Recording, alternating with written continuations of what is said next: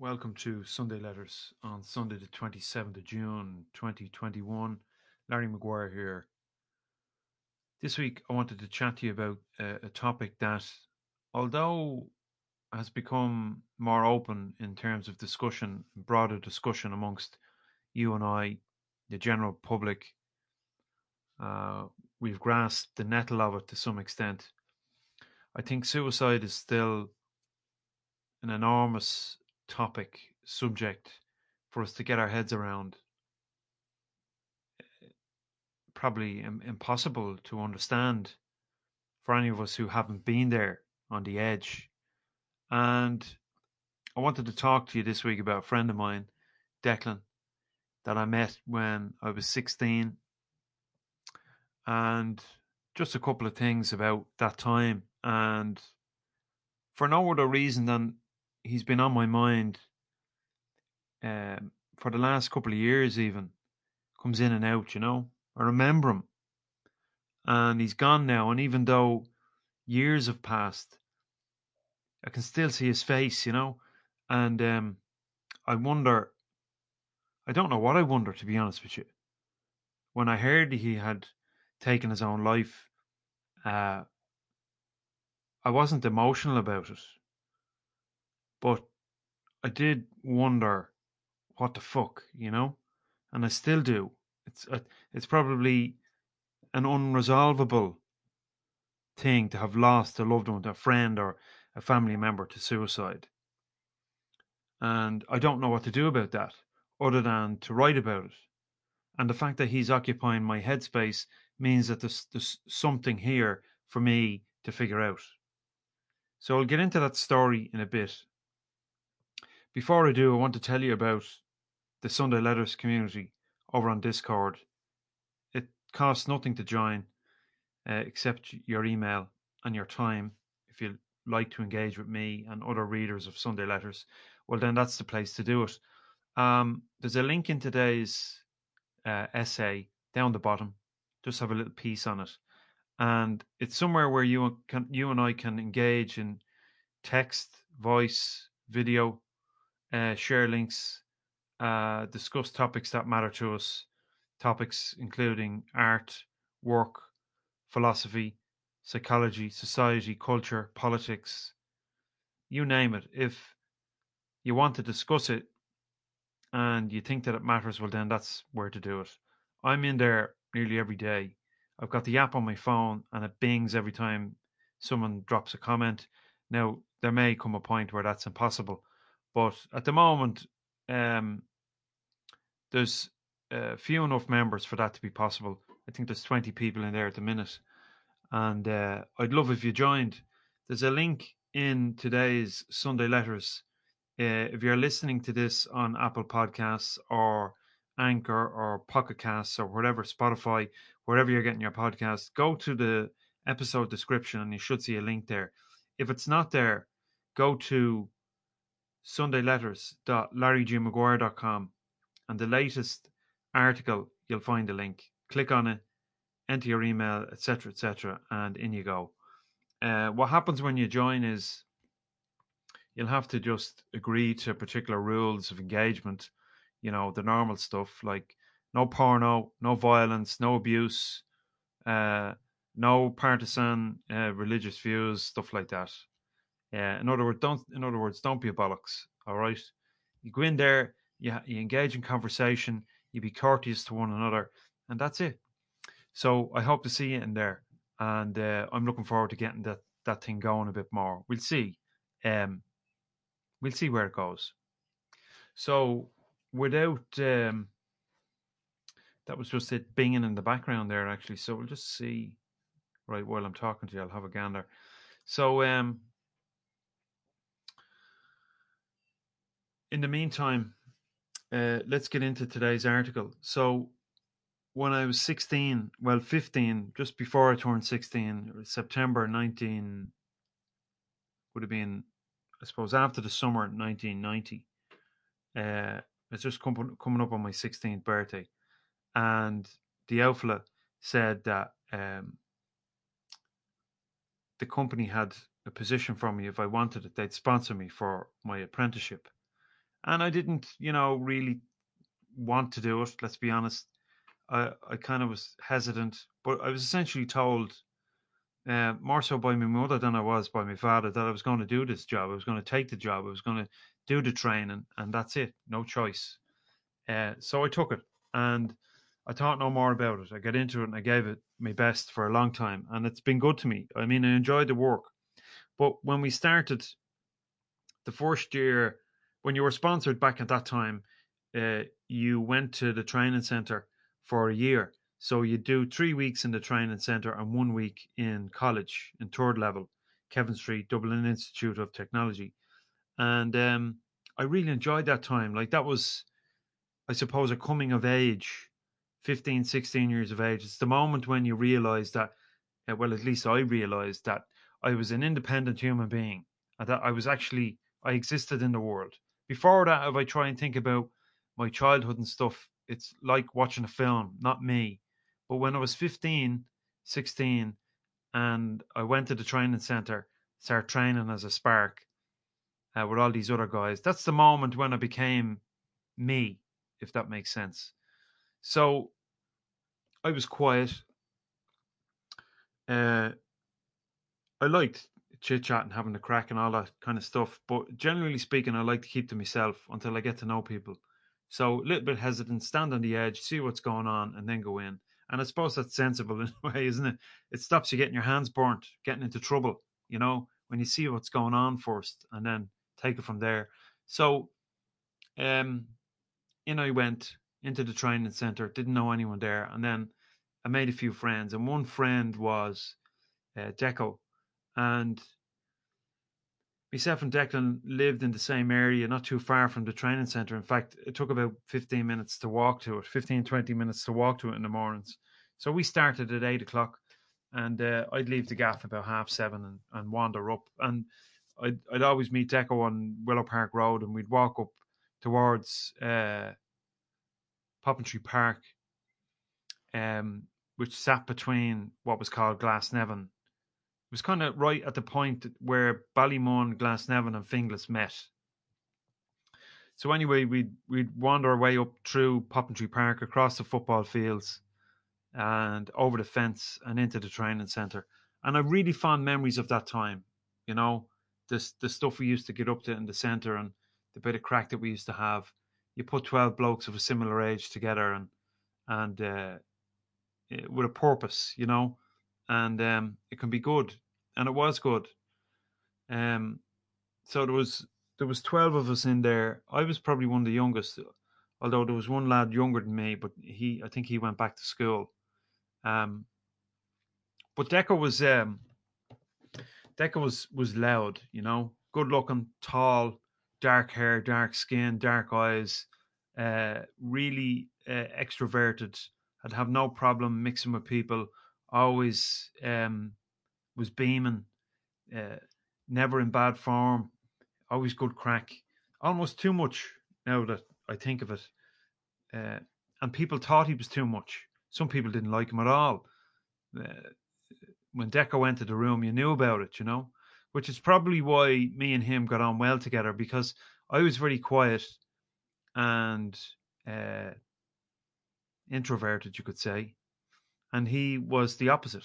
So maybe I wanted to be more like him and he wanted to be more like me. And so we mixed well and we had a good bit of crack.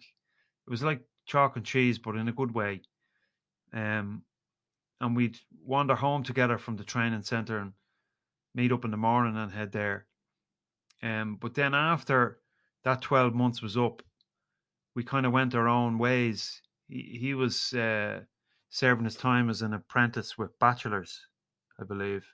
The they were a manufacturing company, and soon after that, I believe he left that and he went into uh, the police force here on Garda Síochána. And I had a dream that I met him in McGowan's in Phibsborough, and he was smiling at me, and he was sitting with someone I don't know who it was, couldn't see. I just have an inkling that there was somebody with him and he had a shirt on, his Garda shirt on, but it was unbuttoned at the top, and he was relaxed and his tie was off, and he was smiling at me.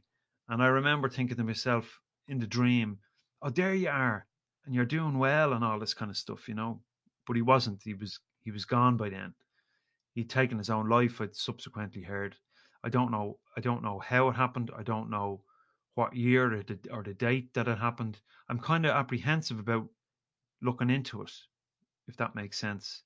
Although it's been on my mind for a long time. So we lost. We we we fell out of touch with one another, and um, I'm sad about that because maybe it could have been different. Um, but then again, maybe maybe it may not have been. I mean, I wonder now. Uh, I'm 47 almost. What kind of challenges Deco must have been going through, and I think about my own and the challenges I go through and how I deal with them, and how he must have been dealing with his. And it strikes me with the I suppose with the, the background that I've managed to uh, build up um, the stuff that I've learned about human behavior, it seems to me that a large portion of our personality, that which we call ourselves, how we engage with the world, our reactions to conditions, uh, what we say and what we do, and how we say and do it when we meet other people, the the impression that we give off of ourselves is really a defense, a mechanism to protect ourselves against the world. And when we grow up in a family environment that's dysfunctional, and let's face it, nearly every family is dysfunctional. There's an element of dysfunction in every family. And I, I find it very hard to believe that that's not true. How could it possibly be true? There's no such thing as a perfect upbringing and we all have hang-ups. And a large degree of our personality, it seems to me, the, you know, this sense of self, this ego, our response to conditions, is a mechanism built up within that family environment. Because as Fromm said, Erich Fromm, as he wrote, the family is the microcosm of the macrocosm, the macrocosm being society. Lacan spoke about this as well, and Freud. Well, not so much Freud because Freud wasn't. Freud was concerned with the individual, not so much the social, uh, the social impact or social influence, I should say. But Fromm was a social psychoanalyst, if that makes sense. He wanted to know how society dictated to us and and brought out in us those things that he could see. So the family must bring out this something in us and there's a whole host of dynamics. I mean, it's not linear. It's certainly not linear. It's a whole range of things going on. You know, it's almost chaotic. Chaotic in the sense that the the process is almost like chaos theory that there are so many bazillion things going on at once, all influencing one another, that it's a it's a universal something that's going on that shapes you and me.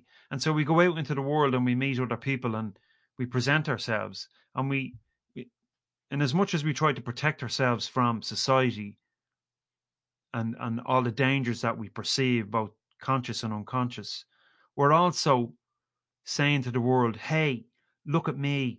I exist you know? And i think that's what art is. It's an attempt by the self to show itself to the world and show itself to itself to exist because without that pushback without that acceptance or non-acceptance without that uh, exchange between me or and you and the world there is no me and you how could we exist if there's not something to show us ourselves do you know what i mean so declan's attempt to show himself to the world to protect himself first of all from whatever it was that was doing the damage.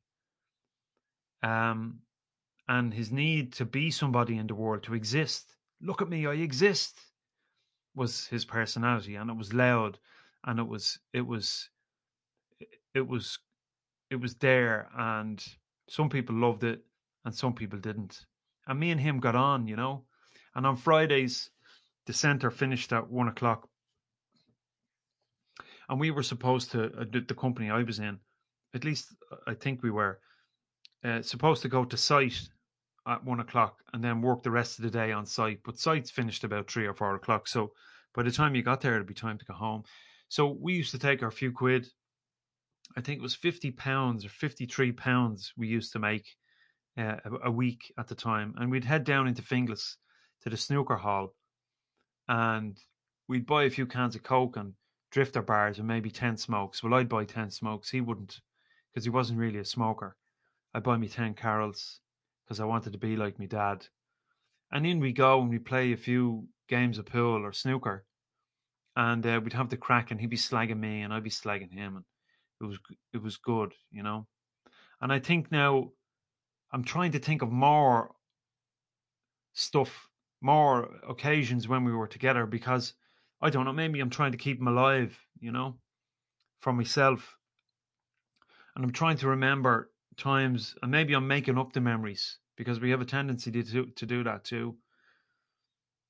When we play pool, uh, play snooker, and he'd be slagging me about Gaelic football, and he'd say, "Oh, Gaelic football is is a stupid game. Sure, it's just kicking the ball over the bar. You can do that from anywhere." And he'd he'd laugh his head off at me and make fun of me, and and I wouldn't take it personally. I'd be trying to slag him, and it just wouldn't work because he was just so convinced that he was right.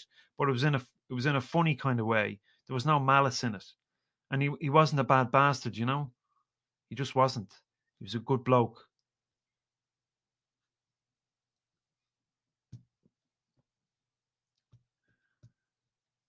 And um, it's a shame. But I, I wonder, uh, what do you do now? You know. And I was thinking as I wrote the article today of other people that I've known who have gone as well at their own hand. And um, I suppose I'm dedicating the, the article to them. Um, Declan, who I've mentioned, Molly. That was his nickname. Everyone knew him knew him as Molly, and he was the same kind kind of character. He was he was just all fun, all games. He was he was great crack, and we he was a spark as well. And we met uh, on the building sites. I was working for Riders at the time. Another friend of mine, another Sparks, and played Gaelic football together, told me that he he'd passed away, and he had a young daughter as well, and the tragedy of it. Uh, Brian, who I knew from, I'm I'm purposely leaving out surnames here. Brian, um, from the north of Ireland that I knew in America. He was a head case, head case in a good way, you know. When when he drank, he was he was dangerous, but he was good crack though. he was some crack. Um, Declan and Helen, brother and sister, they had their own torments. Fran, leave him laughing. Another mate of mine used to call Fran because he the same. He was just uh, he was always cracking gags, you know. Um, Paddy, he was in the construction game. So these guys and and girls um, were just many is that? One, two, three, four, five, six or seven. Um, many more of you many of you listening may have lost someone to suicide, and I don't know what to tell you. Um, I sometimes wonder if it could could have been different, something I could have done. But what do you know when you're 16? You know what do you what do you know about anything when you're 16?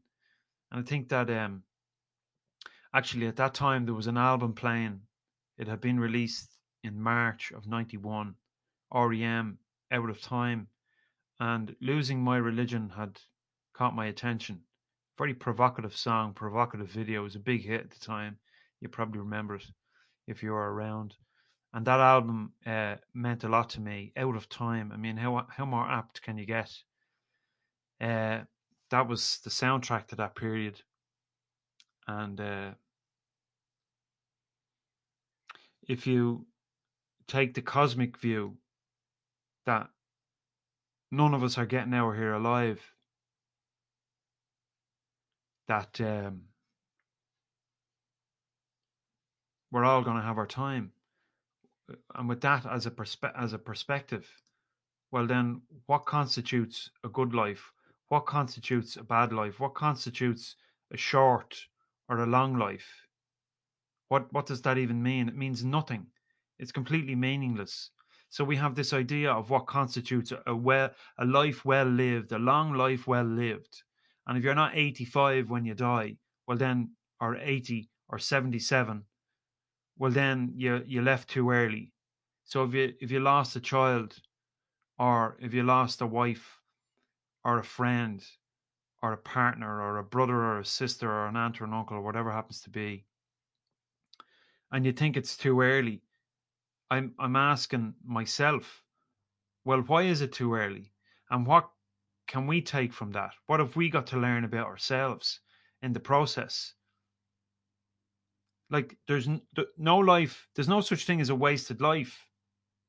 So if it's 30 years of age or 25 and that person chooses to leave, okay, they leave us with an almost insurmountable, no, there's no almost about it, it is insurmountable task of dealing with that absence or the fact that that person decided to check out or that, that they were so immensely pressured by the contents of their own mind and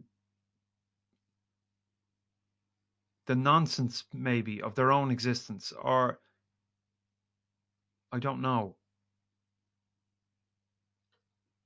The point I'm trying to make is that this is the hill, you know? This is what life is. It's a series of challenges, questions that we need to ask and answer, or that are asked, and we have to answer. So what's our answer? We're all checking out. It just it just it just it's just a case of how and when.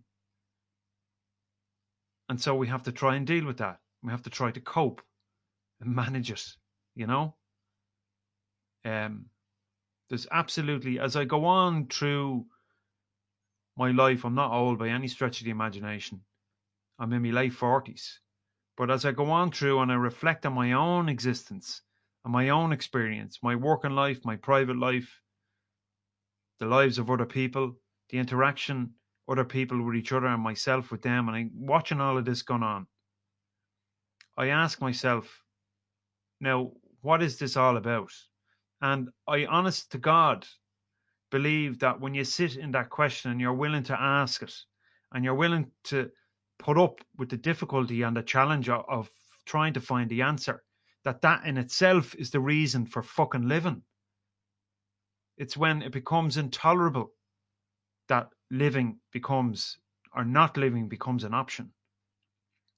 And so the task at hand is to figure out how to cope. And even if we can't, even if we can't cope and we choose to check out, there's no there's there's no ultimate loss in that. Maybe for the ones left behind, there is a an even bigger challenge, but still it's a challenge. Life is a challenge, no matter what it throws at us. That might seem ridiculous, but I, I really don't have any other response than that. So what what is this about? I mean, you're not going to get away from the difficulty, and the, the the more we try to run away from our problems, the more difficult life becomes. It's when we face the demon that we have a chance to defeat it. You know, that's a poxy analogy, but I've nothing else for you. Declan was a good skin and um, he had he had challenges, and and for him, for him they were too much, and that's all right. And I hope wherever his sisters are, and his dad is, if he's still alive, and his mom, that maybe they've found a way to cope with that too, and uh, that's all we can do. Thanks for listening to this week's Sunday Letters the article or the essay that I've written today um, follows the lines of what I've just been speaking about. So you can go read that if you want. SundayLetters.larrygmaguire.com. If you value what I write, what I record, the stuff that I'm doing, consider becoming a subscriber. It costs a fiver a month, or 50 a year, and you'll be helping support me in doing this work. In putting this material together, sharing it with you, getting it out there, and what have you. So, um, if you don't, that's okay. Sunday Letters is free anyway. Uh, the Wednesday issue, which is called the Nomic, is not free. That goes out to uh, well, occasionally I'll ping it out for free, but uh, that that generally goes out to uh, paying subscribers. So hope you'll consider it. Uh, it'd be great if you do, and if you don't, it doesn't matter. Uh, SundayLetters.larrygmaguire.com is a link in the show notes here in the in the description. So I'm back on Wednesday. Um, maybe you have some thoughts or ideas, or you've had some experiences yourself with suicide. Maybe it was attempted suicide on your own part. Maybe it was a loved one. Maybe they succeeded and maybe they didn't. I don't know. But maybe you have some experience that you'd like to share. Drop a comment on the bottom of the article or the essay today, or you can even send me a voice message if you want. Um, but like I said at the top of the show, Discord, the Discord uh, Sunday Letters community is there to take these conversations further, and um, it'd be good if you had the time to engage there. Links in the essay as normal, and uh, I'll see you next Wednesday, uh, this coming Wednesday for the Nomic. Until then, take care of yourselves, take care of the ones you love, and keep your eye out for the signs. All the best for now. Take care.